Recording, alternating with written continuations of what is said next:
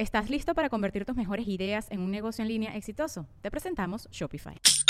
Tal vez no lo sabías, pero nuestro podcast More Than Mamis es un negocio. Y lo comenzamos, por supuesto, para desahogarnos y hablar sobre la maternidad, no para convertirnos en expertas de ventas y del e-commerce. Así que sí, necesitábamos ayuda para vender nuestro merch y poner en marcha nuestra tienda. Por eso estamos tan contentas de usar Shopify. Regístrate con tan solo un dólar por mes en shopify.com barra sonoro, todo en minúsculas. Ve a shopify.com barra sonoro para llevar tu negocio al siguiente nivel. Shopify.com barra sonoro. With everyone fighting for attention, how can your business stand out and connect with customers? Easy.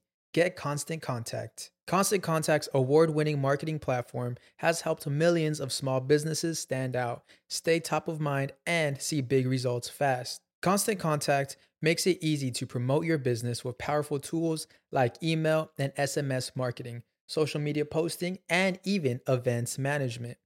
With Constant Contact, you'll reach new audiences grow your customer list, and communicate more effectively to sell more, raise more, and fast track growth. Don't know much about marketing? No sweat.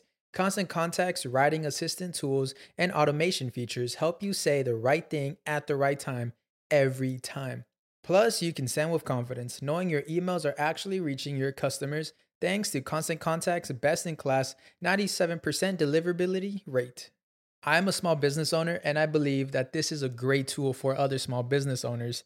In small businesses, you need to create a team. And if you're starting by yourself, Constant Contact can be the team that you need. Tackle any challenge with Constant Contact's expert live customer support. Plus, everything's backed by the 30 day money back guarantee. So get going and start growing your business today with a free trial at constantcontact.com.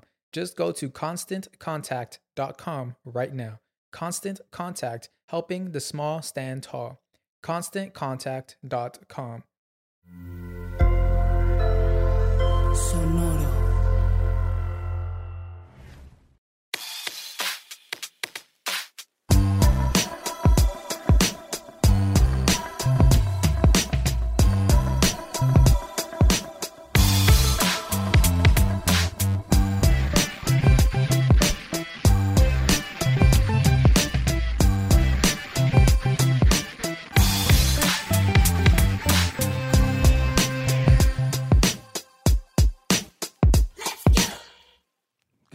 Bienvenidos nuevamente a Músicos de Sillón, podcast donde hablamos de música como si supiéramos qué está pasando en el mundo. Nadie sabe qué está pasando en el mundo. Nadie. No nos hagamos pendejos. Pero nosotros la hacemos como si supiéramos. Ajá. Ajá. Y aquí andamos. Así es, ¿cómo andas? Todo bien, todo bien. Todo chido, todo chido. Ajá. Sí. Eh, después del tema pasado, vamos a pasar a un tema completamente diferente, güey, que no tiene nada que ver. Ok. Me agradan, me agradan metal. cambios drásticos. Muy, muy drástico, güey. Y es que los mexicanos nacemos donde nos da la rechingada gana. Sí, señor. Esa frase que no nos acordábamos, es bien que nadie ha dicho. Simón. Este, en la primera temporada, esa frase la dijo María Isabel Anita Carmen de Jesús Vargas Lozano. No, Lizano, perdón. Lizano. Una cantante mexicana, nacida el 17 de abril de 1919, en, según sus propias palabras, el fin del mundo, San Joaquín, Costa Rica. Costa Rica. Y por Yo- eso, y por eso dijo que un mexicano nace donde se le pega la chingada gana. Yo siempre pensé que esta señora era, o sea, no sabía que su apellido era Vargas. Yo dije, ah, es una señora muy chingona, güey. Ah, Chabela Vergas. dije, ah, no, pues, qué chido, ¿no? Ah, no, sí. pues sí, hoy vamos a hablar de Chabela Vargas. Una señora Eh, muy Vargas. Sí, güey, la neta, una, una vida y una carrera muy, muy chida y muy este, complicada también. güey. Ok. Porque la, la- o sea, ella desde niña tuvo una niñez muy complicada, le gustaba cantar, se ponía a cantar en la casa, se ponía a cantar en la escuela, eh, pero era como muy solitaria, güey, como que no jugaba con las otras niñas, no le gustaba jugar con muñecas. De hecho, dice que le gustaba salir de su casa, de repente cuando escuchaba serenatas, ir a buscar la serenata, ir a lugares donde había música. Estamos hablando que tenía 7, 8 años, güey, se salía de la casa Bien a buscar, Simón, a buscar música. Eh, o de repente nomás se salía a ver la luna porque le daba tristeza o melancolía, güey, porque sus papás no la querían. A la luna. Ah, ni a la ¿A Vargas. Chabela? No, güey. No la querían porque era una niña rara. Era una niña niño. Niña niño. Ajá, así le decía la mamá, güey. Niña niño. Ajá, pues no la querían, este, la- o sea, tenía otras hermanas, sus hermanas sí la pelaban a ella, ¿no? De que me quieres, papá. No, ni Vargas. que era una hombruna, le decían. O sea, como, Hombruna. o marimacha, o sea, cosas así culeras. Pobrecita, güey. Y es que sus papás eran muy religiosos, güey. Mm, por lo ahí- tanto, Hay tal detalle, güey. sí. Y como eran muy religiosos, pues estaban llenos de prejuicios y querían, como les importaba mucho qué iba a decir la gente de, de su familia. Entonces, literal, güey, este, un sacerdote una vez la corrió de una iglesia cuando te- ella tenía siete años. De hecho, Chabela decía que la iglesia se le echó encima desde que nació. O sea, como que algo le vieron que no le gustó a la iglesia, güey. Que una vez un cura le, le dijo, o sea, como que la vio y como él muy mamonamente le dijo, ego, te absolvo, que es una manera de, de dar el perdón en un- en una confesión. Y que le dijo, chingate a tu madre. Qué bueno. Qué bueno que le dijo así. Sí. Ella le dijo al. al sacerdote Al a sus siete años, así, chica tu madre, ¿no? Tu porque, madre. porque la corrió del templo, güey, así de, no la quiero aquí, vete, pero te perdono por existir. Y así de, chinga tu madre, güey, ya me voy, pues. Este tipo de cosas no ayuda a la iglesia, hombre. No, y aparte sus papás eran tan religiosos y estaban tan en contra de cómo se comportaba la niña que cuando iban visitas a la casa, la escondían, güey, para que las visitas no, no, no la vieran, porque era bicho raro, güey. Entonces, su padre, pues era un güey este, violento. Eh, güey, venía bien contento del, del otro capítulo acá ya, güey. Ah. No te preocupes, todo este pedo se va a poner bien chingón, se va a Ah, poner bueno, bien Vargas. Muy bien, muy bien. Me gusta. Sí. Me gusta que las cosas se pongan vargas. Su padre, sí, era un güey que se la pasaba gastando el dinero, se la pasaba poniendo el cuerno a, a la mamá de, de Chabela. Muy religioso el señor. Sí, muy religioso, claro. sí, sí. Este iba, se ponía sus pedas y llegaba a golpear a la familia, güey. O iba y perdía su lana en negocios fracasados que se le ocurrían en la peda. Eh, su madre abandonó a la familia porque se Era el enamoró. güey que se empedaba y lo, vamos a poner un negocio, cabrón, acá. Sí, y luego metía toda la lana, la poca lana que tenía ahí, la perdía, güey. Lo llegaba sin dinero y crudo Chingados, y. a ajá. madrear a todos. Simón. Eh, la mamá abandonó a la familia porque se enamoró de otro hombre. Ya después de que sus papás se divorciaron, a Chabela la mandaron a vivir al campo con sus tíos. Ok. Ahí en el campo también sus tíos la trataban de la chingada, güey. Uh, La humillaban. Tú estaba trabajando desde los nueve años. Dicen que si no hacía el trabajo que le pedían, que literal la traían ahí este, haciendo pues trabajo de granja, trabajo pesado para una niña de nueve, años. güey, no mames. Pues la golpeaban y lo Sí, humillaban. para un niño de 36, güey. Sí, güey, está cabrón, sí. Simón. Y este le dio poliomielitis de niña todavía. O sea, así nomás cosa culera tras cosa Tras culera, culera, güey. Y ya en su adolescencia dijo, ¿saben qué? Ya me voy a la chingada. Porque ella siempre había visto como que tenía el sueño de conocer México, güey. Mm. Entonces, como lo cuenta ella, fue que tenía unas gallinas y un cochinito que le habían regalado. Los vendió, se subió a un avión de hélice, se fue a México, güey. Se subió una gallina y se Se fue montando el cerdito hasta México, güey. Así, o sea, sola, güey. No tenía dónde llegar, no tenía nada. a la aventura. A la aventura tal cual. Pues pobrecita, güey, después, o sea, después de recibir puros, puros chingadazos, güey, pues, pues ya, ¿qué, qué más, no? O sea, no sé, bueno, no sé, güey. Ah, señora Vargas. Pues sí, o sea, y ya en su adolescencia, pues digo, ella siempre digo, le gustaba cantar, seguía cantando y todo, pero pues tenía que este vivir de algo, güey. Entonces hizo muchas cosas, ¿no? Vendía ropa, trabajó en una cocina este, económica de, de cocinera, trabajó de camarera en una cantina, trabajó en una como agencia de, de, este, de servidumbre, donde literal eran familias ricas que pues contrataban a gente para la limpieza y todo eso. Y ahí andaba. Y ella andaba consiguiéndoles trabajo y le daban como que una comisión por, por trabajo. Fue chofer de, un- de, de, de esta agencia, creo, donde ella los llevaba a las casas de las familias ricas a que hicieran ahí su trabajo y todo. Y ya le daban, creo que dos pesos por, por cada, Por ajá, por cada trabajo. Trabajó también este ahí en, en, en una cantina pues, donde empezó a conocer el alcohol, que eso pues, tiene una influencia muy, muy grande en su vida. Y también conoció el ambiente de la comunidad, el ambiente gay, Ok. con, junto con Nancy Cárdenas y Emma Ceballos, que eran pues como de las socialites de la comunidad en la época. Y por muchos años, nomás se ponía a cantar en la calle y no tenía, no había encontrado una manera de profesionalizarse en el canto. Su primera oportunidad le llegó después de que una prima suya, una familia suya, le presentó a un tal coronel Serrano. güey. Ella le dijo, ah, pues vete a la oficina de la Lotería Nacional. Ellos tienen, este, ahí te pueden conseguir que entres al radio. Ya ves que en el, episodio de Mariachi platicamos de cómo muchos Se iban cantantes... ahí afuera Ajá. al radio a buscar. Sí, a buscar qué pedo en el radio, güey. Lo primero que le dijeron cuando llegó es de que cantaba bien feo. Uh, que la chinga. Cantas horrible. Pero ella dijo, yo quiero cantar, güey, chingue su madre. No se inmutó, insistió, insistió hasta que le dieron oportunidad en un programa de radio y lo consiguió. Y pues el radio en esa época era el medio de comunicación más importante, más grande y con más alcance. Eh, estamos hablando ya de los años 40 o ya tenía veintitantos años. Y este, ya la gente empezó, o sea, hubo gente que escuchó su voz. Ahora, desde aquí ya su voz era muy particular. O sea, la voz de Chabela Vargas siempre ha sido como muy, muy, grave, muy profunda, muy melancólica. Y pues les empezó a llamar la atención a algunos. Y empezó a conseguir algunos este, trabajillos, hay algunos gigs, algunos shows en pues, puros bares bohemios. Acá de, pues ahí hay gente pisteando, tú súbete y canta. güey.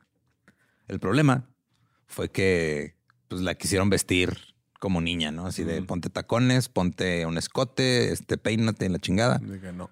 Y pues ella le incomodaba, no iban con su imagen. De hecho, este, dice que la primera vez que, que se o sea, salió en escenario así, con tacones y todo, que practicó un chingo la caminata, porque dijo, güey, me va a partir la madre. y efectivamente se cayó en el escenario, güey, porque no sabía cómo caminar en tacones. Este, de hecho, y, y como estaba Es incómoda por... Nadie debería caminar en tacones, ¿no? Bueno, no sé, güey. Yo nunca, nunca he intentado, pero sí Ajá. veo a Dani cuando de repente se tiene que poner. Bueno, se tiene, no sé. Ajá. Pues es que, o sea, digo, ahí sí no, no sé este, cómo se sienta la gente al respecto. O sea, pues si te gustan chido y todo, pero que sea de a huevo como por un, un estándar social que tengas que seguir, es la parte Sí. que no está chida, güey. Nada, nada debe ser a huevo. Sí, o sea, porque este- esto fue lo que le pasó. Fue, ah, pues quieres cantar y eres mujer. Y en la, en la época, pues había muchas cantantes de música ranchera, de música mexicana, güey. Que era, tenían como esta imagen así súper maquilladas, este, eh, muy escotadas, femenino, muy ¿no? femenino, que era, eh, o sea, eh, con, que cantaban con el mariachi canciones como muy alegres, o sea, como era todo, todo este rollo, era, era la imagen que le querían dar a ella. Pero pues no iba con ella y se sentía incómoda con la imagen que le pusieron y eso también afectaba este, su performance y todo, todo, sí. no se sentía a gusto. Y le dijeron, ¿sabes qué? Pues así nunca vas a vivir del canto, güey, ríndete. Y ella dijo, ni madre. Ella dijo, me propuse a cantar diferente, yo sola, con mi jorongo y mi guitarra. Ok. Y justo eh, empezó a hacer algo que nadie se esperaba, güey. Algo que de hecho le, le ganó este eh, una, como una reputación un poquito negativa. Se puso pantalones, güey. Ok.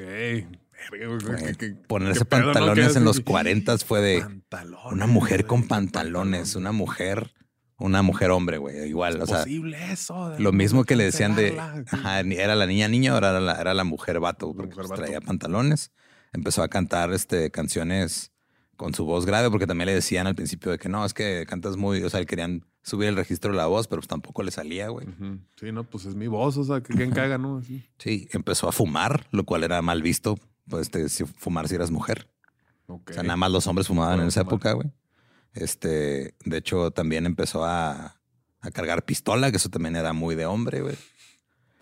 Y su estilo también contrastaba un chingo con la época. Como te decía, esta, es- el estilo de la época del mariachi o de la música ranchera eh, era traer la orquesta de mariachi, canciones muy alegres, así es tipo Antonio Aguilar, todo lo que hacían este, este, esta, esta gente. Ujú. Y ella lo que hacía era más este, guitarra, este, canciones un poquito más lentas, más melancólicas, Melancólicas. Este, más, más tristes, con una voz muy, muy grave, muy. O sea, parecía que estaba cantando así, sacando el dolor del alma con cada, con cada nota que decía. Y era más como, como si estuviera cantando un, un- un borracho, güey, dolido. Ok. Ese era más su estilo, güey. No una señorita. Ajá, exacto. tacones y un día estaba en un bar que se llamaba El Afro. Y estaba ahí Julia ¿En Galvez. Juárez? no, no, ¿No? ese nomás era el Afro, no era el Afro Bar, ¿El güey. afrobar? Ah, no. Entonces estaba ahí cantando en un bar que se llamaba El Afro, cuando estaba ahí Julia Galvez, que era esposa de José Alfredo Jiménez. Y la escuchó cantar y pensó, ah, ella cantaría muy bien las composiciones de, de José Alfredo, porque José Alfredo pues, era un gran compositor que era... de- No tan buen intérprete o. También era muy buen intérprete, pero, o sea, lo que tenía José Alfredo, que lo platicamos también en el episodio del mariachi, es de que pues, el güey no componía chido, pero nomás les chiflaba las rolas a los músicos Ah, porque sí, no cierto. tenía Sí, sí. No. formación. Pero ya para estas épocas ya tenía bastante reconocimiento, se ganó un premio al compositor del año y todo. Entonces andaba de gira José Alfredo, cuando regresa le dice a su esposa, oye, vi a esta, esta señora que canta bien chingón, vamos a que la veas. Ve, a chiflarle. José Alfredo, José Alfredo fue a verla al bar, la escuchó y dijo, no mames, está bien chingón este, está bien Vargas esto, güey. Sí, sí, sí lo vio ya como pues, lo que era, ¿no? Simón, y dijo, este, quiero que cantes mis canciones, hicieron súper compas. Al grado de que este, agarraban pedas juntos, hacían un cagadero, así agarraban pedas de tres días. ¿Traes ahí güey. como cuántos años tenía ahí cuando fue esto, más o menos? O, Como unos, unos 30 y algo, más o menos. o sea, hasta lo- la- esa edad ya le llegó como que la Simón. La, la primera oportunidad. Ya ven, no se desesperen, no se desesperen. Sí pasa. Sí. Y este, durante toda su carrera, Chabela cantó muchas canciones de José Alfredo, porque José Alfredo también tenía muchas canciones en ese estilo, que era como más melancólico. Ah, queda con, Simón queda, ajá, queda, o sea, como arreglos más minimalistas, nomás guitarra y voz y poquito instrumentación. Entonces, o sea, se acoplaron tanto en lo musical como de compas, porque pues, Chabela era bien peda, güey, le encantaba la fiesta, güey. De hecho, estaba un bar muy famoso que se- es el Tenampa, que todavía existe hasta la fecha, y de- de- decían que el dueño del bar ya les tenía miedo cuando llegaban juntos. De qué chingados. De que era, güey, vienen estos güeyes, van a quedar aquí tres días, me voy a quedar sin pisto, güey. Así de plano, güey. Y ya durante su carrera, pues este José Alfredo y Chavela tenían estilos muy parecidos. Eran canciones melancólicas de desamor y de dolor. Y luego Chabela sacó una, su propia versión de, un- de una canción que se llama Macorina. Y esa canción era una canción como pues ya vieja, ¿no? Del siglo XVII o XVIII, eh, que era una canción como de este, rebeldía. Y fue su primer éxito. Y, José Alfredo la padrinó. O sea, le dijo, ah, pues miren, ella es una cantante que yo le voy a pasar mis rolas y, y denle contratos y la madre. Pero pues sí, a Chabela le encantaba la fiesta, güey. Empezó a codearse ahí mismo en las fiestas con, pues, con gente como muy importante, muy, muy chingona. Se hizo amiga de Agustín Lara, güey, de Juan Rulfo, de Pedro Infante, porque todos conocían la peda y se ponían unas... O sea, el, el pedo de, de, de Chabela era de que, como era mujer, tenía que este, ser más macha que los machos para que la tomaran en cuenta. Ok. Y por eso siempre andaba, este, o sea, literal, los, o sea, les ganaba en la peda, güey. Sí, pues a lo mejor, los, o sea, los- sí, los sí, dormía, los sentaba, güey.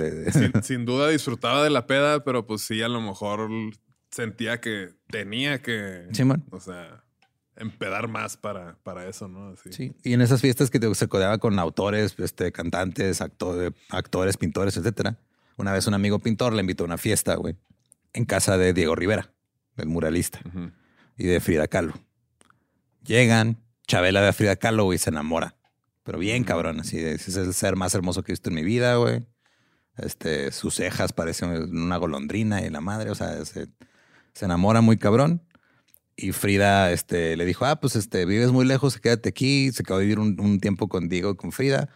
Eh, se dice que tuvieron un amorío Frida y, y Chabela. Chabela. Ahí Pero en la que- Casa Azul. Simón. Sí, que este, o sea, estuvieron ahí juntas un tiempo, pero que luego Chabela se fue. O sea, Chabela dijo que llamaba a Frida sobre todas las cosas, pero que se fue porque no quería compartirla. Mm, dijo, no, o sea, Ajá, dijo, para mí o... Para mí o, no, o, o nada. Ya para llegar más o menos los 50 y en esta época, en los 50 Acapulco era como el hotspot acá bien cabrón del entretenimiento. güey. Simón, el que loco. O sea, Simón. que, que ya, ya no, ya está. Ajá, y ya este, había muchos este, hoteles con bares y, y- y salones muy chingones de baile y para música en vivo y todo. Estaba el Hotel Mirador y en ese hotel iban muchos actores de Hollywood. Porque les gustaba que, ah, vamos acá a Acapulco, nos lo pasamos bien chido, nos ponemos la peda. todo. vivan los Méxicos. ¿eh? Simón. Y se ponían la peda y todo, y no los molestaba tanto la gente, güey. O no era que, o sea, podían andar este, libres ahí sin que los estuvieran eh, siguiendo y hostigando, güey. Y en el Hotel Mirador, este, eh, unos turistas norteamericanos se sorprendieron cuando la vieron cantar y se la llevaron a Nueva York. Hay que trabajar un rato en el Blue Angel allá en un, en un club muy, muy cabrón allá. Ahí pasó unos meses. Luego volvió a Acapulco y ahí se la pasaba bien chido porque pues le pagaban por cantar y se ponía unas pedotas con gente de Hollywood. güey. No, pues con la crema y nata de Simón. Hollywood. Sí, siempre se estuvo codeando con gente este, muy cabrona. De hecho, en una de las numerosas bodas de Elizabeth Taylor, Se estaba codeando. Me acuerdo que están así como que. Sí. ¿eh? ¿eh? Mira, aquí ando, aquí ando eh, con la fusca en el pantalón. sí, este, Elizabeth Taylor en una de sus numerosas bodas se casó con el productor Mike Todd en el 57 en Acapulco. Ahí andaba Chabela en la fiesta, güey. De hecho, este Chabela dice, no, pues, o sea, se acabó la boda, se puso la peda, todo el mundo amaneció con quién sabe quién. Yo amanecí con Ava Gardner. Ok. Eva Gardner, para los que no conocen, pues es una actriz estadounidense de la época que era considerada la mujer más hermosa de Hollywood en su A época. ver, De Hollywood. Ava, pero con A, Ava Gardner. Ava. Ujú, Ok. Ah, ok. Actriz de cine. Simón. Y Ah, muy bonita señora. Sí. sí. De hecho, había un chingo de rumores de que Chabela era súper mujeriega, güey, que se la pasaba seduciendo turistas y, muchas mujeres. Incluso este, esposas de, de políticos y de dueños de bares y todo, que iba y, y les decía, ¿qué pedo? ¿Qué trance? ¿Se quieres codear? Ajá, vamos a codearnos o qué. Eh, y, o sea, ella dice que, que no creía en el amor este, eterno, pero que sí le gustaba andar amando por todos lados. Ok. No, pues Se le gustaba el, el- el cotorreo, ¿verdad? Simón. Chabelita. Que andaba, decía, es tan corto el amor y tan largo el olvido. ¿Estás listo para convertir tus mejores ideas en un negocio en línea exitoso? Te presentamos Shopify. Tal vez no lo sabías, pero nuestro podcast More Than Mamis es un negocio y lo empezamos por supuesto para desahogarnos y hablar sobre la maternidad, no para convertirnos en expertas de ventas y del e-commerce. Así que sí, necesitábamos ayuda para vender nuestro merch y poner en marcha nuestra tienda. ¿Y cómo suena con Shopify? Llegó otra venta. Shopify es la plataforma de comercio que está revolucionando millones de negocios en todo el mundo. Ya seas un emprendedor desde tu casa o desde donde sea, Shopify es la única herramienta que necesitas para iniciar, administrar y hacer crecer tu negocio sin dificultades. Con Shopify puedo gestionar pedidos, envíos y pagos desde cualquier lugar, brindándote toda la información y estadísticas de tus ventas al detalle. Regístrate para un periodo de prueba con tan solo un dólar al mes en shopify.com barra sonoro, todo en minúsculas. Ve a shopify.com barra sonoro para llevar tu negocio al siguiente nivel. Shopify.com barra sonoro. Güey, Ay, güey. Qué, Sí. qué manera tan romántica de decir que quiero andar loqueando. Sí, sí, mon. así no.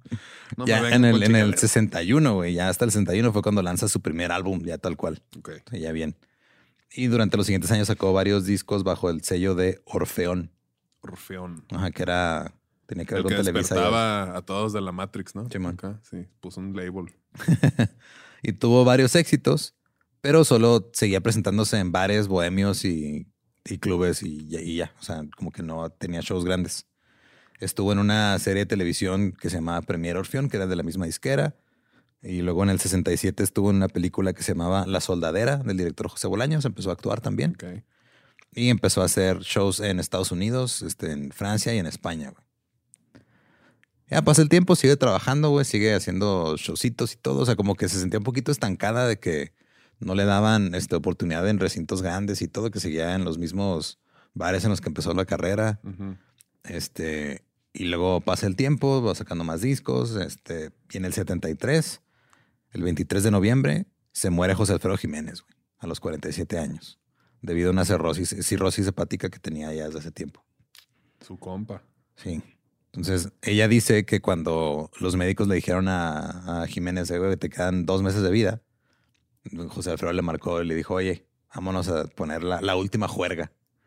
Que llegaron al bar Tenampa, tres días cantando y pisteando, güey, ahí en la Plaza Garibaldi, aquí en la Ciudad de México, y así poniéndose la última peda. Y que cuando falleció, este, cuenta el hijo de, José Alfredo, que ya también falleció hace unos años, que cuando era el funeral, que nomás llegó Chabela, güey, con una botella de tequila ya casi vacía, se sentó enseguida del, del féretro a cantar y llorar. Y nadie la podía quitar de ahí, güey. Chale, güey. O sea, se le murió su mejor amigo, su padrino, su Todo. compositor, Es todo. el que le cambió la vida, güey. Simón. Y, Y- creo que también ahí Gene Simmons le mandó un Sí, un féretro, ajá, sí. brandeado. féretro Kiss. Coca-Cola presenta el funeral del señor Jiménez. Y el, o sea, el alcoholismo de Chabela empezó a volverse ya un problema muy, muy cabrón, güey. De hecho, ya este, como ella tenía un poquito de pánico escénico, su costumbre antes de salir al escenario era chingarse un tequila. Empedarse. O Ah, dos. Y luego cuando salía, la gente le empezaba a mandar tequilas y Se los se chingaba. los chingaba. Y ya conforme, después de, lo- de que se murió José Alfredo, como que em- empezó a entrar en depresión y se refugió más en el alcohol. Y, y, pues ya estaba pisteando demasiado cuando cantaba, güey. Y así literal de que se caía de borracha en los escenarios. güey.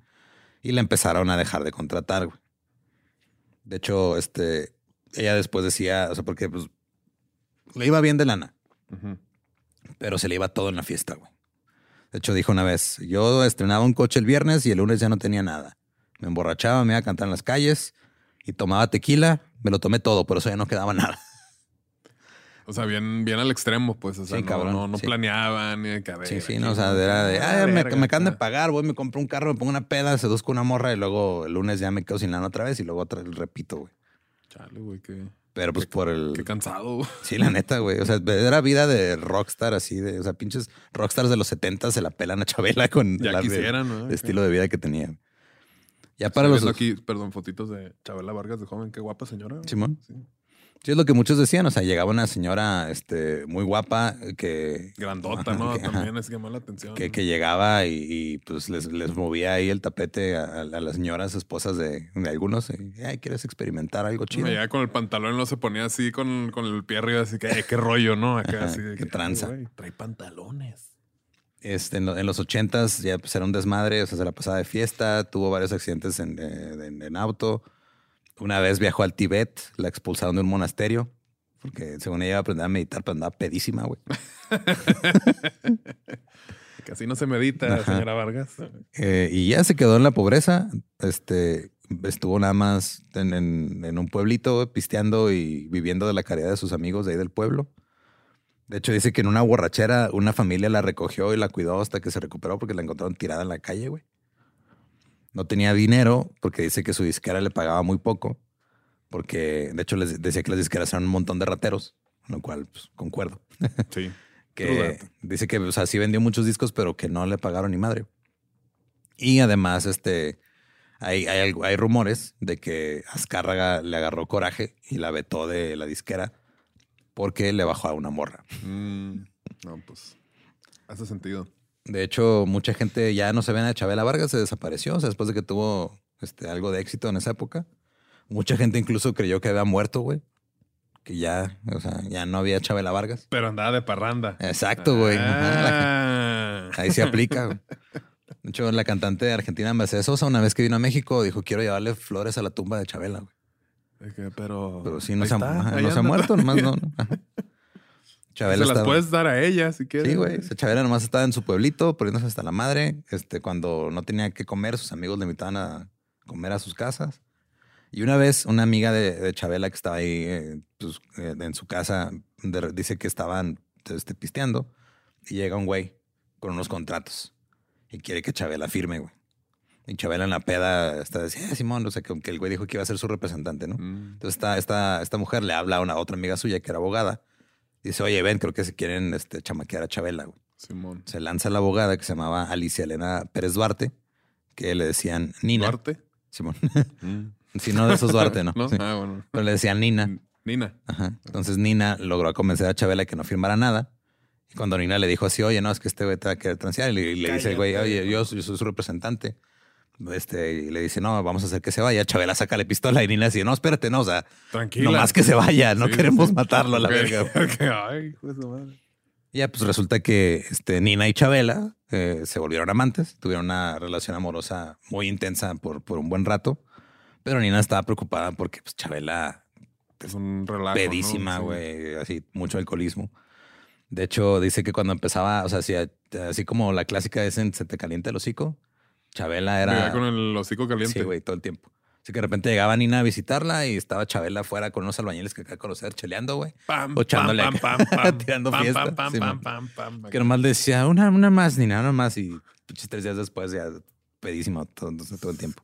Que literal lo tomaban chela o nomás le echaban. cruda nomás de escuchar todo esto, güey. Empezó a doler la cabeza. güey. Sí, güey, todo esto pues estaba, vivía en Tepoztlán, güey. Ahí- Muy mágico el pueblo. Ajá. Y este, que a veces cuando no tenía cerveza, literal era agarrar pinche alcohol, Alcohol. más barato, echárselo al, al refresco, güey. Chingarle. Este porochita. Chabela dice que unos chamanes, o sea, ya cuando tocó fondo, dice que unos chamanes la curaron del alcoholismo, güey. Que se fue allá, los chamanes le tiraron paro y todo. ¿Te dio tepos? Simón.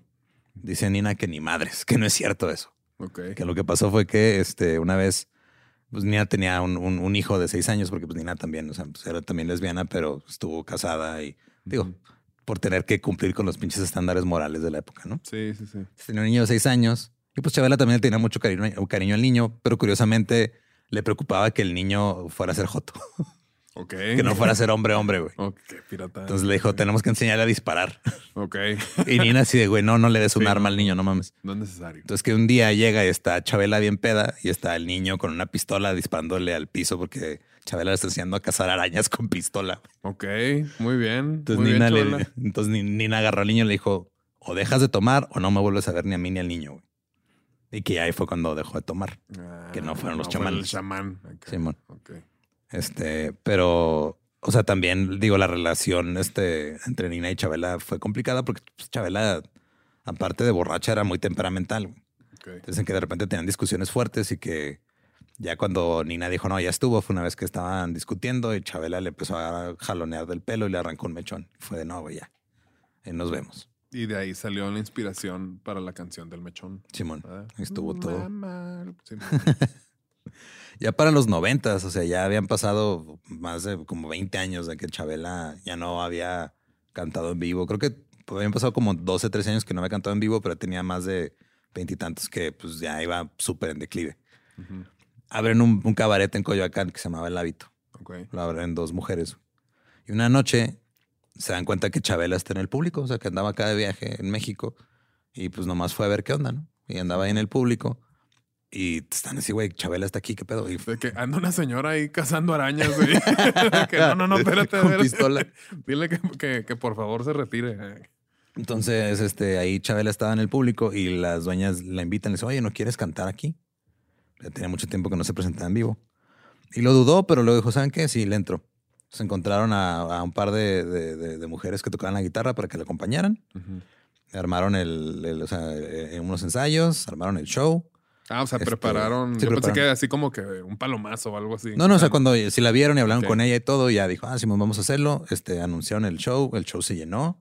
O sea, la gente estaba así, no mames, Chabela Los Vargas. sí, noventas. ajá, Simón, principios de los noventas fue, no mames, Chabela Vargas, creemos que estaba muerta, pero se va a presentar aquí, Principio güey. de los noventas fue un año bien vergas. O sea, Korn sacó un disco, Chabela estaba cantando ahí en Coyoacán, güey. ¿Qué pedo, güey? El new metal influyó en Chabela Vargas. El disco también acá. Bien ahuevado el vato acá. De hecho, este, ya pues anunciaron el evento, se llenó el lugar y Chabela les dijo, oigan, es que yo nunca toco, nunca he cantado sin tomar. Estoy muy nerviosa, hace mucho tiempo que no hago esto. Denme un tequila para los nervios, por favor. Y las dueñas del bar le dijeron, Eh, ese No, truco, ya, ajá, ese truco ya no. va a funcionar aquí. O sea, literal le dijeron, ¿sabes qué? Vamos Ni a pedo. suspender el show. Vamos a cancelarlo. Si tomas, no sales se al escenario. Y pues ya, o sea, tuvo que, ahora sí Pasar que su miedo. fajarse los pantalones y se salió a Se cantar lo así. subió así como atrás. Simón. atrás. Oye, pues un parote que le tiraron Sí, a la los neta sí, güey. Ajá. eh, Porque pues no cualquiera se anima, ¿no? A decir así de que no, no, no, ¿cómo que? Sí, ya al final salió a este, o sea, a cantar sin, sin, alcohol. Dio un gran show. Y dijo ella en su regreso, salí de los infiernos, pero lo hice cantando. Que es algo muy como este emblemático de Chabela, que siempre se aventaba sus frases acá muy chingonas. profundo, Simón. ok, Y luego comenzó a correrse la voz de que Chabela Vargas había vuelto a los escenarios. Entonces llega un güey de España, un editor que se llama Manuel Arroyo, la ve cantar, se la lleva a España a dar un concierto en un lugar que se llama la Sala Caracol. Y ahí conoce a Pedro Almodóvar. Se hacen muy amigos, el cineasta y Chabela. De hecho, se hacen tan amigos que Chabela lo- le empezó a decir que era como su marido, así como era como su esposo en la tierra, así de... Se empieza a conocer a la artisteada de allá. O sea, el- Chabela tenía como este don de socializar con todo el mundo, güey, volverse amiga de todos. Simón. Se hizo bien compa Miguel Bosé, que también está empezando su carrera, le está yendo Ah, chido. Y de hecho tenía una, una- una frase que me dio mucha risa que le dijo Miguel Bosé, que Chabela le dijo a él. Dijo, si, Corazón, corazón, le dijo, si yo hubiera sido hombre, tú hubieras sido mi mujer perfecta. Le dijo Chabela a Miguel Bosé. A Miguel. Simón. qué verga. Y también dicen que como en, en España ya estaba un poquito más este, Relax. normalizado, menos, era menos juzgado el, eh, o sea, el pedo de estar este, ocultando tus preferencias sexuales. Mm. Pues Chabela también se están como que un poquito más libre allá también. O sea, cualquier lugar que iba, cualquier lugar donde se encontraba una mujer y tenía un amorío intenso y un poquito tóxico. Era una señora muy apasionada, con mucha Sí, la neta, sí. energía sexual. Un chingo. ¿verdad? Ya en Madrid, este, se iba, se quedaba en un lugar que se llamaba la Residencia de Estudiantes y Pedro Almodóvar tenía como que su bolita y su tribu. La, como que todo el mundo decía, ah, esta señora canta bien chingón. El show en, el- en la sala Caracol fue un éxito también. mucha gente este, le empezó como que a, a buscar para hacer más shows en España y todo.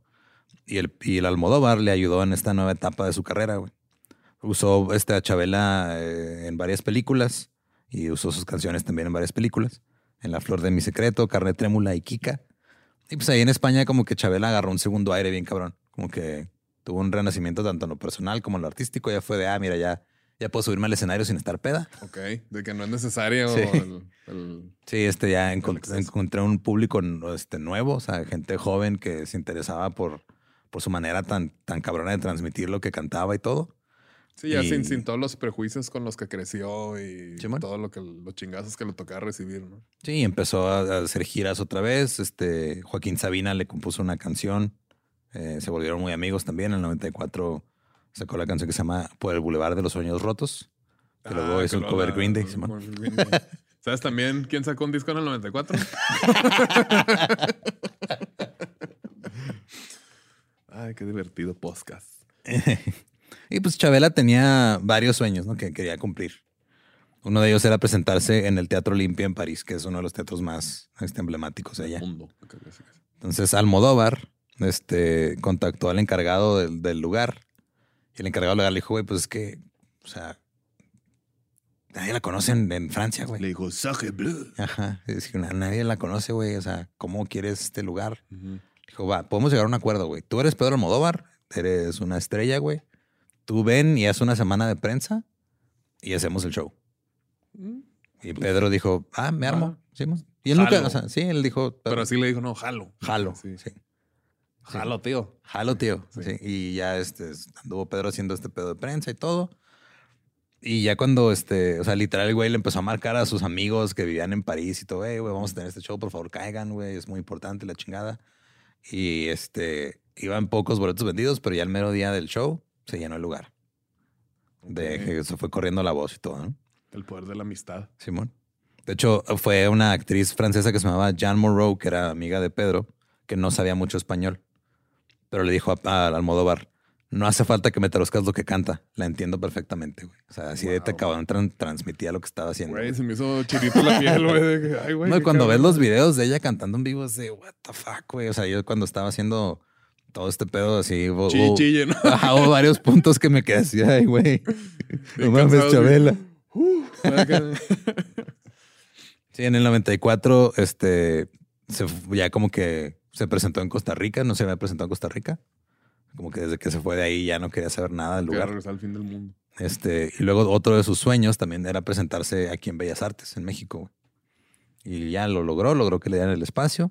Pedro Almodóvar también vino e intercedió y de incluso es más bien raro, no sé, tener que, que tiene que venir un español a decirnos, oigan, este pedo está bien chido, güey Sí. esta mujer que se hizo aquí. Y él la presentó en el, el concierto de Bellas Artes en el 95. Y en una entrevista para la televisión colombiana en el Qué loco, 2000. güey, porque pues ya existíamos en esa época. Sí, güey, pues, ya. Ni cuenta, ¿no? Teníamos O sea, 11 años. Sí. No, 95, no, este, 10, 9. Yo tenía 9. Nueve. Sí, Yo diez. Y este, ya en el 2000, en una entrevista para una cadena de televisión colombiana, por primera vez expresó abiertamente que era lesbiana. Mm. Salió del closet, nadie se sorprendió. Ya todo el mundo era un Pero, pues, secreto a voces. Para, ¿no? para ella fue un ciclo, ¿no? Así de que, a ver, ya así decirlo.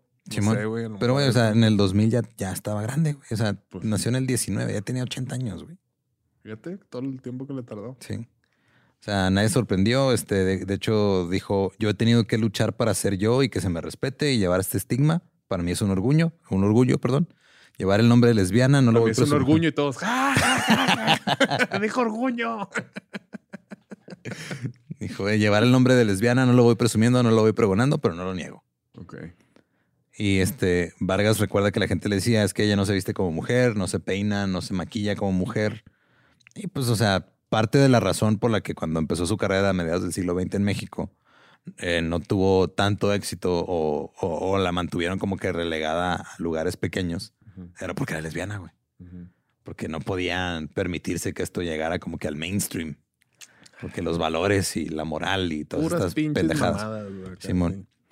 y su expresión de género eran cuestionadas, o sea, y todo este pedo. De hecho, eh, o sea, hasta que resurgió en España en los 90 fue que la empezaron a tomar en cuenta ahora sí para tener shows grandes en México, güey.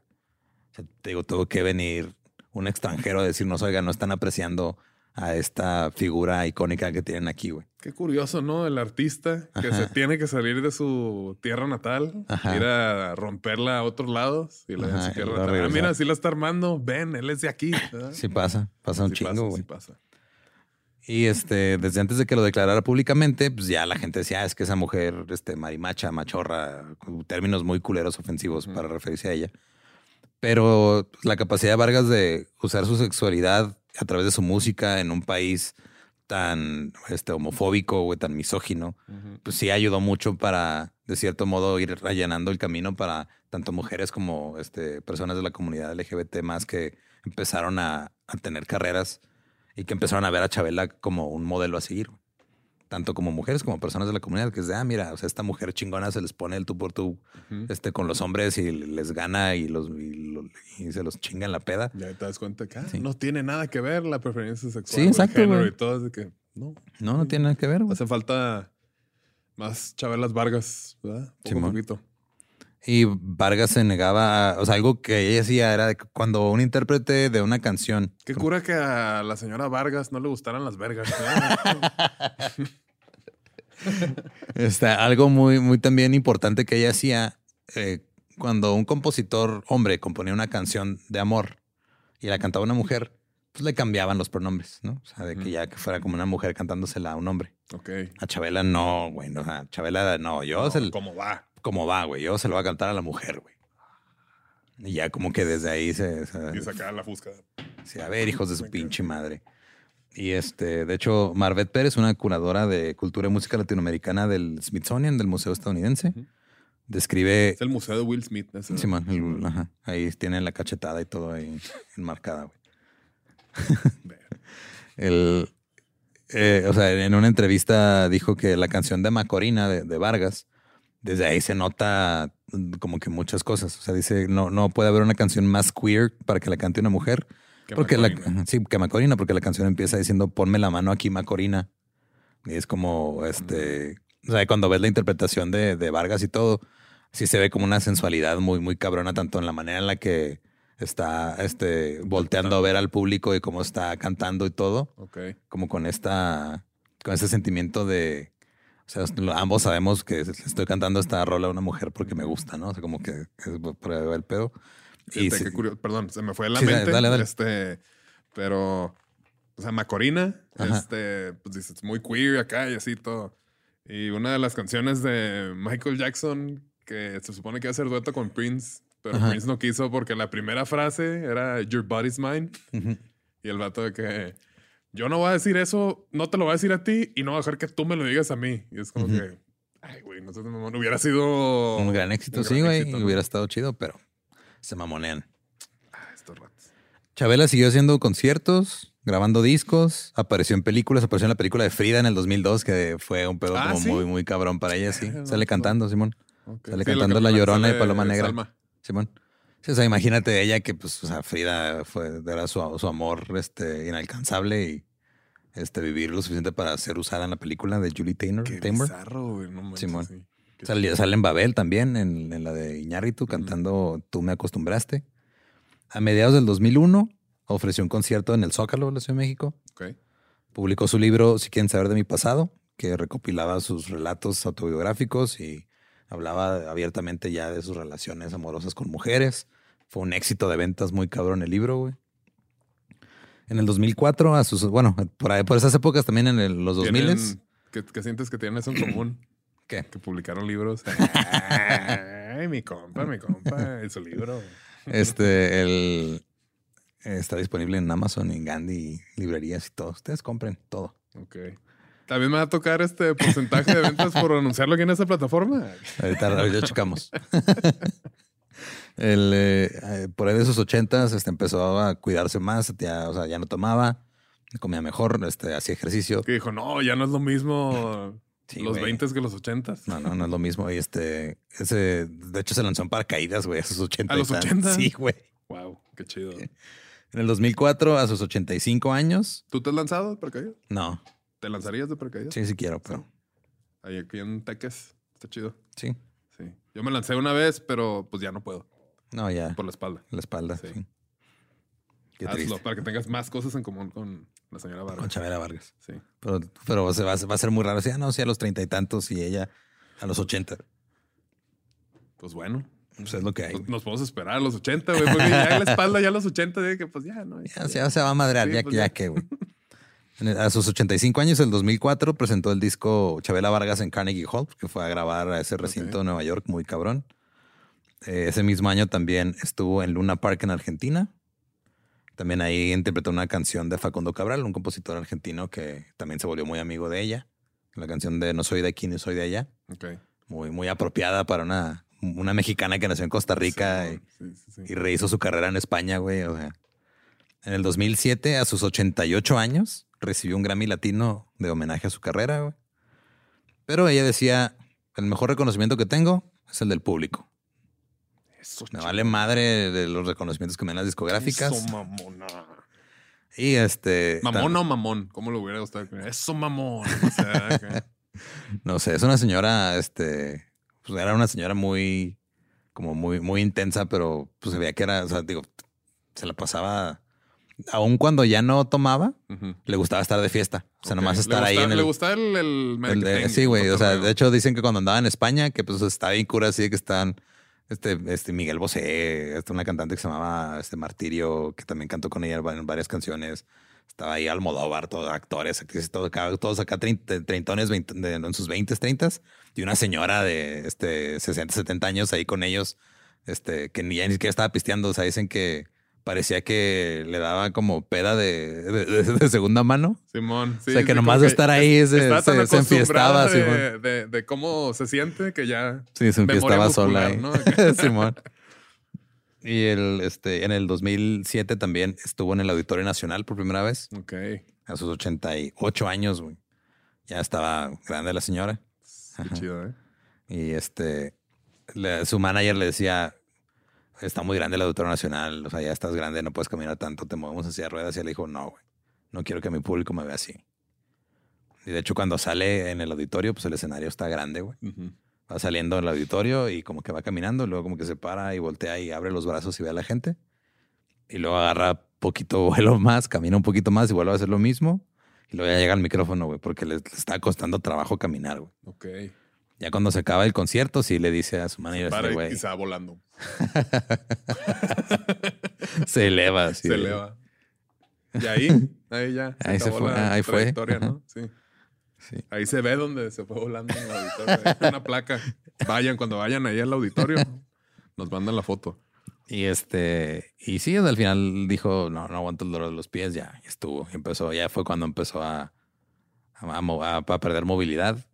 Y pues dicen que batallaban porque pues era una señora súper independiente toda su vida, sola y ah, valiéndose por sí misma aun cuando güey, estaba. me está dando mucho verga. sentimiento, güey. No sé Eh, por qué, güey, güey. pues sí, que sí, O sí. sea, sí, sí. Pinche lagrimilla se me va a salir, güey. No manches. güey. Y ya en el 2009 el gobierno de la Ciudad de México le rindió un homenaje, la nombró ciudadana distinguida. En diciembre del 2009 sacó un libro que se llamaba Las verdades de Chabela con María Cortina, eh, su coautora, que era más como una entrevista, ¿no? Aparte, o sea, lo que me estás platicando esto, güey. está Sí, la foto ya de la seño. señora, Sí, de hecho, este, ella era, era un libro como de entrevista, ¿no? Esta, la, la otra autora, María Cortina, le hacía preguntas a Chabela, luego ya van transcribiendo sus respuestas y todo, hablando de su vida, ¿no? De sus acontecimientos más trascendentes. En el 2010, a sus 91 años de edad, sacó su disco Por mi culpa. Güey, 91 años sacando discos todavía, güey. Wow. En el 2012 Qué- tenía... Qué privilegio. Sí, está muy cabrón. En el 2012 tenía 93 Qué- años de Qué edad. privilegio. cabrón, y yo no llevo ni un pinche disco, güey. Todavía hay tiempo, güey, todavía hay tiempo. Te quedan, te Me quedan queda- 55 años güey, para sacar un disco. Pero digo, este paso no sé, güey, acá.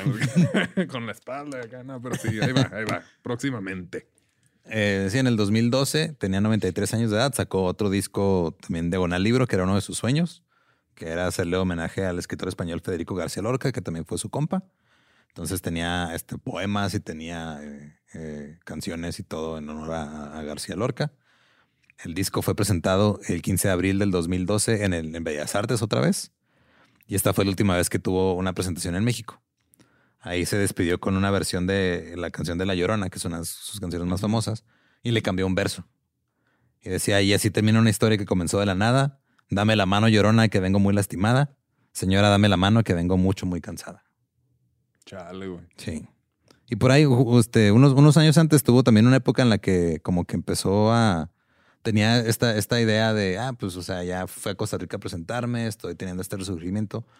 Regresó a Costa Rica a principios de los 2000 como que a reconectar con su familia y todo. Y se regresó porque dijo, no, sigue estando de la verga, güey. O sea, como que le abrió las heridas, se enfermó otra vez, o sea, como que... eh, fue con una de sus hermanas y como que se quiso aprovechar de ella, le quiso quitar lana, güey. Fue, no, mejor se regresó a México, güey. que madurez emocional y todo el, el todavía de que, ok, este, perdono todas estas culeradas que me hicieron, güey. Voy a ir a, a reconectar y que no, no se armó. Bueno, está bien, se Sí, intentó. sí, se, se intentó, ya. Pues- No pasa nada, güey.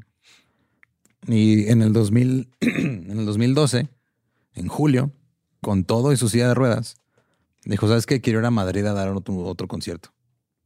Ella sabe que andaba en las últimas. Dijo, quiero ir a Madrid. Esta fue su última aparición pública, su último concierto. Fue en julio del 2012, Aventarse un Este- viaje, a sus 93 años, güey. qué pesado. güey. Sí, muy cabrón. De hecho, le dijeron, no, ¿para qué vas allá? Y fue este, se enfermó le- o sea, por fatiga, le dio taquicardia. La tuvieron que hospitalizar allá en Madrid. Y ya estaban así, no, pues aquí se queda. Y ella le dijo a su manager, no me voy a morir en España, me voy a morir en México, güey. Se recuperó lo suficiente para regresar a México. Le preguntaron si se arrepentía de haber hecho el viaje. Y ella dijo, yo sabía perfectamente bien cuáles eran los costos. Claro que valió la pena. Le dije adiós a Federico, le dije adiós a mis amigos y le dije adiós a España. Y ahora vengo a morir a mi país. Su pinche madre. Y justo en sus últimos años hablaba mucho sobre la muerte. De hecho, ella hay una frase muy famosa ella que decía, moriré un lunes, el día más aburrido, pero no quiero cruces ni llanto, quiero que dejen descansar a la Vargas. Ok. Y pues su predicción le falló. Este, el 5 de agosto del 2012 publicó en su Twitter porque la señora tenía Twitter. Twitter. Simón, su manager le lo manejaba. no había que pagar para Simón, verificarse. Simón. Y ella tenía su Twitter y, y publicaba ahí sus frases. El 5 de agosto, unas horas este, antes de morir, publicó: Yo no me voy a morir porque soy una chamana y nosotros no nos morimos, nosotros trascendemos. Horas después falleció a los 93 años de edad. Trascendió. Trascendió. La señora trascendió. Sí. Y el La 7 de- solo es una etapa, no, no se va uno. Sí, güey, ni la Si sabe. lo quieres ver desde el punto de vista pragmático, científico, físico, pues ahí está. La energía nomás se transforma. Sí, digo, la muerte, este, pues, yo creo ni la muerte, la muerte yo creo que tenía miedo a Chabela Vargas, güey. Sí, güey. Dije, no, no, me voy a salir bien pedo, ¿no? Aquí no. sí, después de una peda de tres días con la muerte. Porque de hecho sí le decía a su, a su manager eh, cuando andaban en España, o sea, cuando estuvo en el hospital, este, le dijo así de, ya vámonos porque aquí anda. Aquí anda y viene por mí, yo me quiero ir a morir a México. Que me alcance allá. En sus últimos años, este, vivió, pues vivía eh, abajo de, de un cerro, un pueblo, o sea, ahí como que disfrutaba mucho Abajo de un cerro, así empezado el cerro. ¡Ah, chinga tu madre muerta! Este, Oye, ahorita que, que la frase esa que, porque soy una chamana, Ajá. al- no sé si investigaste o salía algo, o sea, sí era como que practicaba algunas cosillas así y todo. Ajá, pues, o sea, no, hay, muchas como leyendas sobre Chabela. O sea, de hecho, la- la- creo que lo más difícil de investigar esto es de que de toda la época en la que estuvo, o sea, eh, o sea, en la que en la que estuvo fuera del ojo público, Ujú. Toda esa información, este, el- o sea, la- la- hay, hay un documental donde entrevistan a, a Nina, entrevistan a la amiga que se pone sus pedas con ella en Tepos, entrevistan, este, entrevistan a, a- a muchas personas que estuvieron cerca de ella en esa época. Y es, el- es la única fuente donde hay información. o sea, hay po- muy pocas fuentes donde hay información de esa época cuando estuvo fuera del ojo público. Fue- todo lo demás, toda la otra info sí la encuentras en muchos lugares, Ujú. pero esa información en específico es la que está más difícil.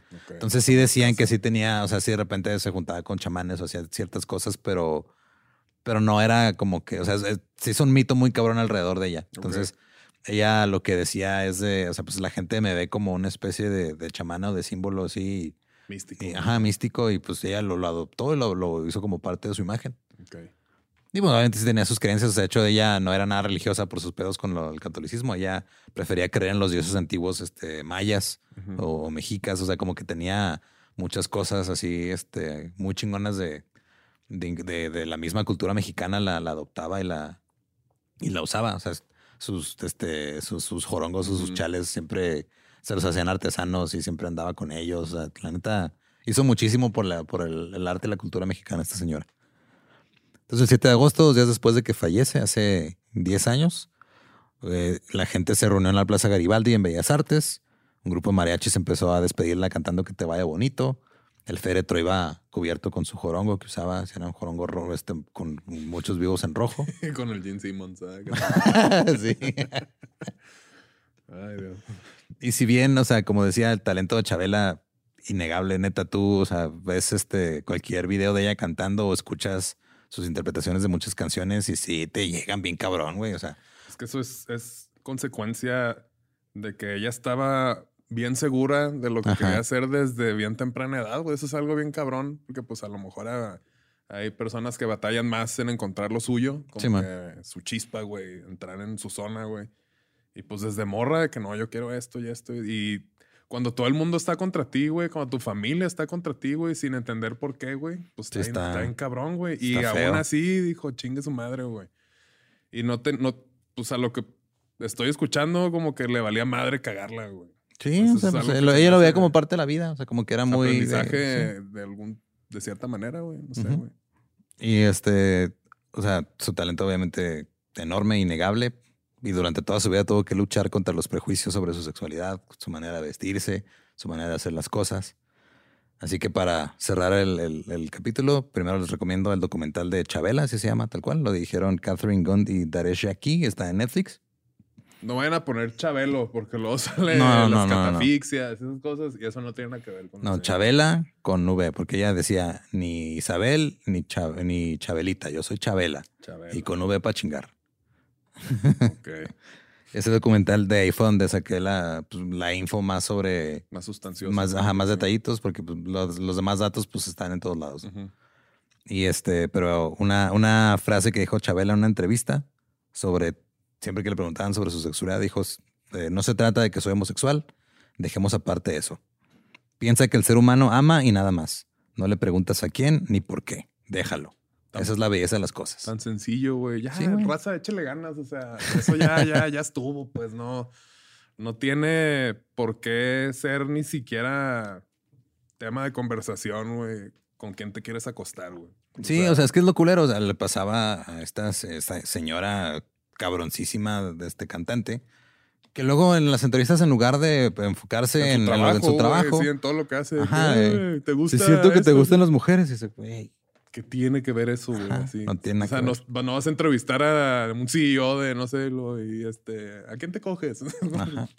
¿Qué no vas a preguntar otras cosas más importantes? Simón. Ya, raza, por favor. ya bien enojado, así, chingada madre. Y pues esa es la. Eh, Digo, o sea, la neta, este, el pelis de este episodio, tengan cuidado cuando lo escuchen. Abusados, ¿eh? Porque sí, va a estar. Sí, sí, va a haber momentos en los que van a terminar que llorando, hacer güey. como las de Coyoacán, de que vas a poner el playlist, pero no vas a pistear, güey. Si vas a pistear, el playlist no se pone, güey. De hecho, hay- hay una. En el documental alguien dice que lo que pasaba a veces con Chabela, ya pues cuando estaba. O sea, que lo dejaba todo emocionalmente en el escenario. O sea, grado que algunos decían, es que, güey, o sea, no sé si. Si va a salir viva del concierto, güey. Así no sé si aquí se va a terminar Ok. o qué pedo. Y como ya también estaba muy grande, pues ya está en sus 80, 90, hasta los 93 años siguió cantando, güey. Ese sí es el 90s Pop Sí. Tour. Chale. Sí, es una. O sea, digo, yo conocía algo de la vida, algunas de las canciones que había escuchado y todo, pero Yo la neta nada, meterme, güey, o sea, me- meterme así ya de lleno, sí de fue de. sé, o sea, el nombre Chabela Vargas, obviamente, Sí, sí, lo he escuchado, pero sí, este, todo esto es nuevo para mí. A la verga, qué admiración por esta señora, güey. Ajá. Y aquí estoy viendo la, fíjate, es que le pones, digo, todas las fotos que salen, pues hasta se ve de joven acá. Y, y esta foto, pues yo creo que es de las últimas. Y este, se ve feliz, güey. Sí. Se le ve la sonrisa, los ojos así, no mames, qué loco, güey. Sí, o sea, está bien cabrón que, o sea, estuvo a punto de morir por, por, por culpa del alcoholismo en los ochentas y luego pues, llegan al, al 2012, güey, todavía haciendo conciertos. Por eso te preguntaba si sí practicaba algo que seguro sí, güey. O sea, esa señora tenía una relación muy sana con la muerte. Si se puede la ver neta así, sí. güey. O sea, yo creo que la visitó varias veces. Simón. pero espérate, todavía no, güey. Que ahora sí, ya, sí, ya, ya, ya estuvo. Sí, y al final falló poquito su cálculo, murió en domingo, no, A lo no mejor murió en fue lunes. la broma de la muerte, güey. Que le dijo, no, señorita, o sea, Sí, que la también- última palabra no te la vas a llevar tú. Sí, que no- en otra yo". ocasión también este dijo, ay, vélenme el lunes, este, porque no quiero ganarle el fin de semana a nadie. Ok. Qué bonito, qué bonito episodio, güey. Sí, la neta está muy chido y sí, este, eh, eh, cuidado con el playlist porque está, está llegador, güey, sí está de, ay, güey. Qué bueno que este no me tocó investigarlo a. Está- Chille, chille, güey, la verga. Como que cada vez me estoy poniendo más chillón, güey. No sé si esta puerta que abrí de repente ya... Ya, Ya, no va no a se cerrar. cierra, Ajá, sí. no, sí. Sí, que estoy viendo la película y le... El, el aviecillo, ¿eh? Pero está chido, güey. Así, entréguense sus sentimientos. Y este, entréguense a la vida con la intensidad que les entregó Chabela Vargas, güey. Sí. Nomás no alejan el cabello de sus parejas. Eso Sí, no está, esto no está bien. Sí, no. Y este, y pues gracias por escucharnos. Este, recuerden que está el playlist en la descripción del episodio. Nos pueden seguir en todos lados como músicos de sillón. A mí me encuentran como ningún Eduardo en las redes. Sí, yo estoy como no soy Manuel. Y pues, salud por Vargas. Chabela. Sí. ¿Estás listo para convertir tus mejores ideas en un negocio en línea exitoso? Te presentamos Shopify. Tal vez no lo sabías, pero nuestro podcast More Than Mamis es un negocio y lo empezamos por supuesto para desahogarnos y hablar sobre la maternidad, no para convertirnos en expertas de ventas y del e-commerce. Así que sí, necesitábamos ayuda para vender nuestro merch y poner en marcha nuestra tienda. ¿Y cómo suena con Shopify?